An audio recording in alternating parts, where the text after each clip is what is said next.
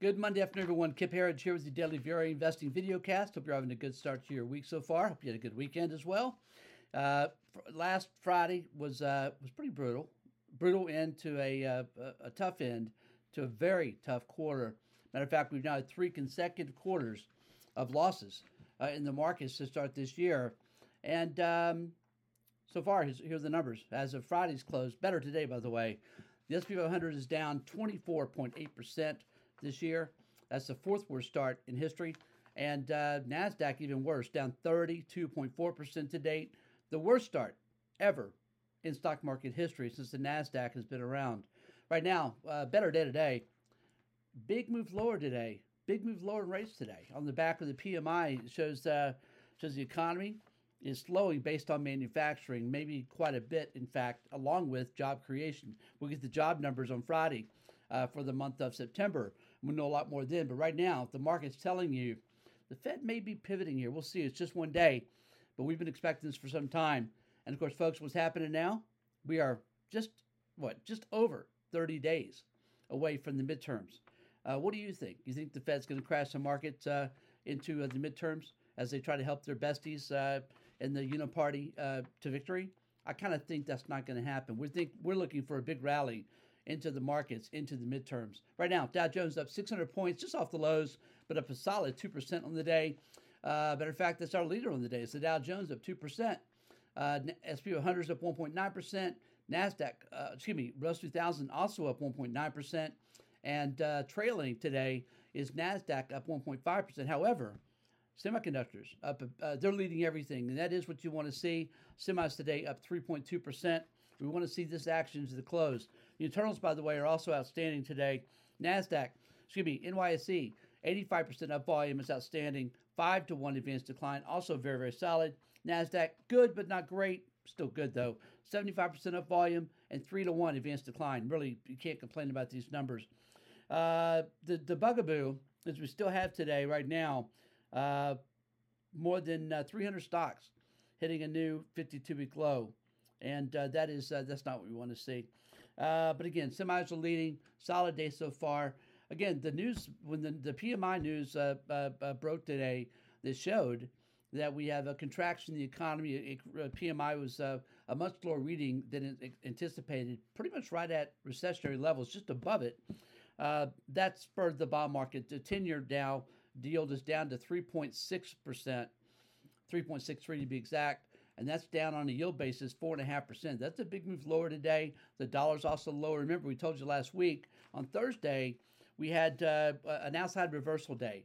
Uh, and uh, it was uh, it was it was a it was a bearish engulfing candle in the U.S. dollar, and if you combine that with what's happening in rates, if if the markets begin to believe that the highs are in for both the U.S. dollar and for rates, yeah, this is going to be a very good October. Remember, we just finished the worst month of the year, September. And we've just now starting in October, the best month of the year and the best quarter of the year when it comes to the midterm years. So we're uh, we're off to a good start so far.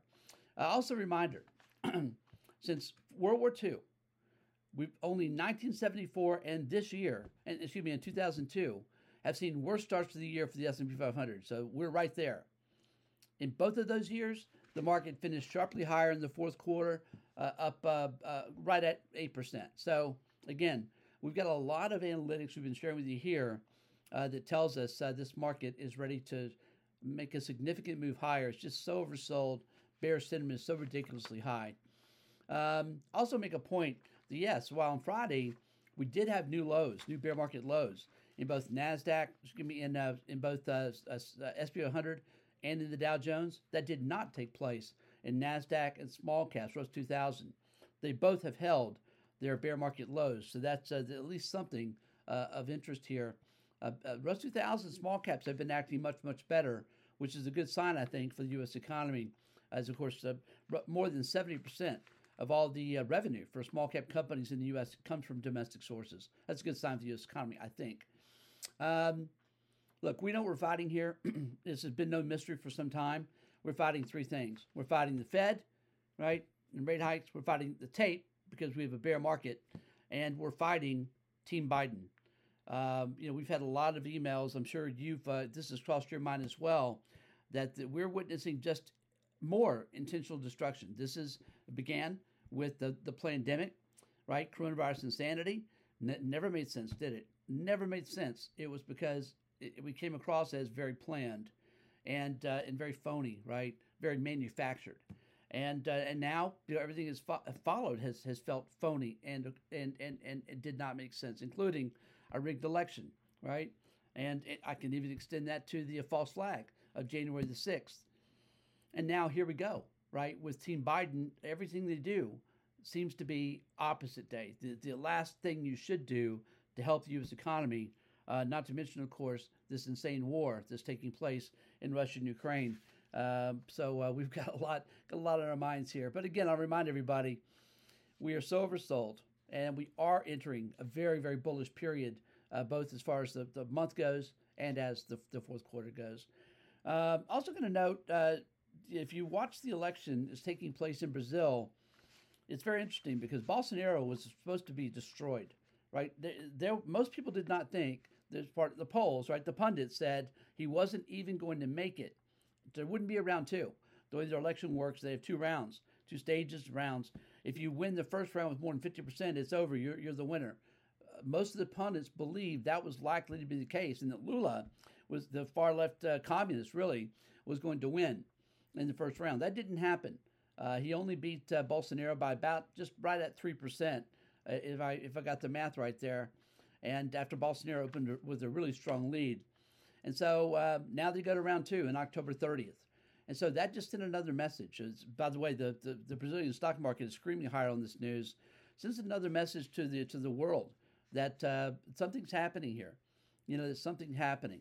Uh, and even with a uh, such a weak economy, which of course they tried to blame on Bolsonaro in Brazil, uh, voters weren't buying it, and now he's got the momentum. Even Bloomberg, Bloomberg, and The Economist, okay, two globalist rags, truly are.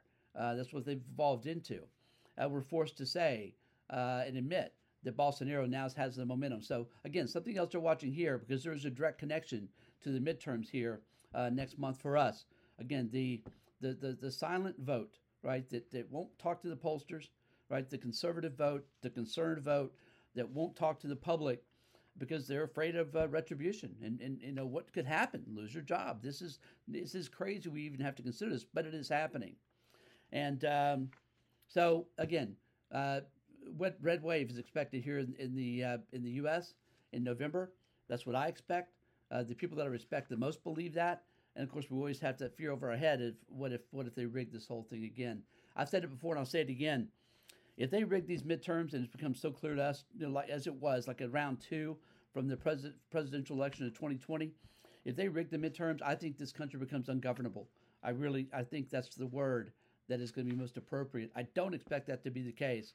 Uh, of course, again, more tension at it. We've got a big wall of worry, folks. We got a big wall of worry that this market is fighting. We know bull markets like to climb a wall of worry. Let's see what bear markets like to do. But again, we're look. I'm looking for a big move higher uh, this month.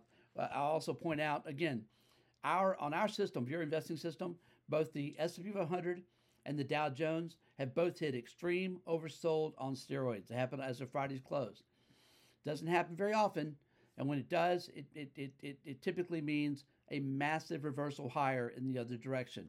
Matter of fact, this is the most oversold that both the Dow Jones and S&P 500 have been uh, since uh, uh, since Rona, right? Uh, excuse me, since the uh, we had one instance of it in the first quarter of this year in January, and then previous to that, it was the the, the, the Rona meltdown. So the markets are now the most oversold they've been in the last two years. Matter of fact, three years. Going back further than that, there aren't that many instances where you see this happen, but invariably the markets rally uh, when they get this oversold. The rubber band is just stretched too far, and it's a high probability play in the other direction, which is how we're playing it here. Helene Meisler's out this morning also with a piece talking about all of these um, extremes in sentiment and uh, and also in technicals, and she's also looking for a move higher in the month of October. We've been telling you some of our favorite uh, analytics here. I'm just going to mention a couple. Uh, we've now had back-to-back weeks with the AAII Investor Sentiment Survey hitting more than 60% bears. That had only happened five times in history, going back to the mid 80s, when this uh, survey was first created. I've voted in it since about then, since the late 80s. When it's happened in the past, the SP 100 has been higher every time, one year later, with an average profit of uh, average gain of 33%. Um, and, uh, you know, again, the year after the midterms has been incredibly bullish. Uh, this is probably my favorite analytics piece, a piece of uh, analytics, my favorite stat about this. Um, from 1952, the average gain from the lows, from the lows in the midterm years, the average gain in the SP 500 over the next year has been 33%. And the markets have been higher 18 out of 18 times. There's a lot of data that tells us good news is coming here, and that we should be very bullish uh, into this month and to in year, and actually beyond that. Let's hope that uh, a red wave has a very bullish impact on uh, on the U.S. economy, maybe on animal spirits, and certainly on this. Um, I don't know what do you call what do you call Joe Biden? Uh, I don't know what he is. Uh, it's hard to call him president with the way he's treated this country, isn't it? Finally, today again we've been very we're very bullish, have been and been wrong on it but remain very bullish on gold and silver. Getting a nice move today with the, the move lower in rates in the dollar. Gold today up 1.5%. Silver up a massive 8% here at 20.53 an ounce. Gold oil also following through. Again, weakness in dollar and lower rates, uh, and possibly an OPEC deal. Oil up 4% on the day. Uh, better, right at $83 a barrel. All right, folks, always appreciate you watching. Hope you're having a good day and a great week. We'll see you back again at the close for our VRA Investing podcast. Bye bye.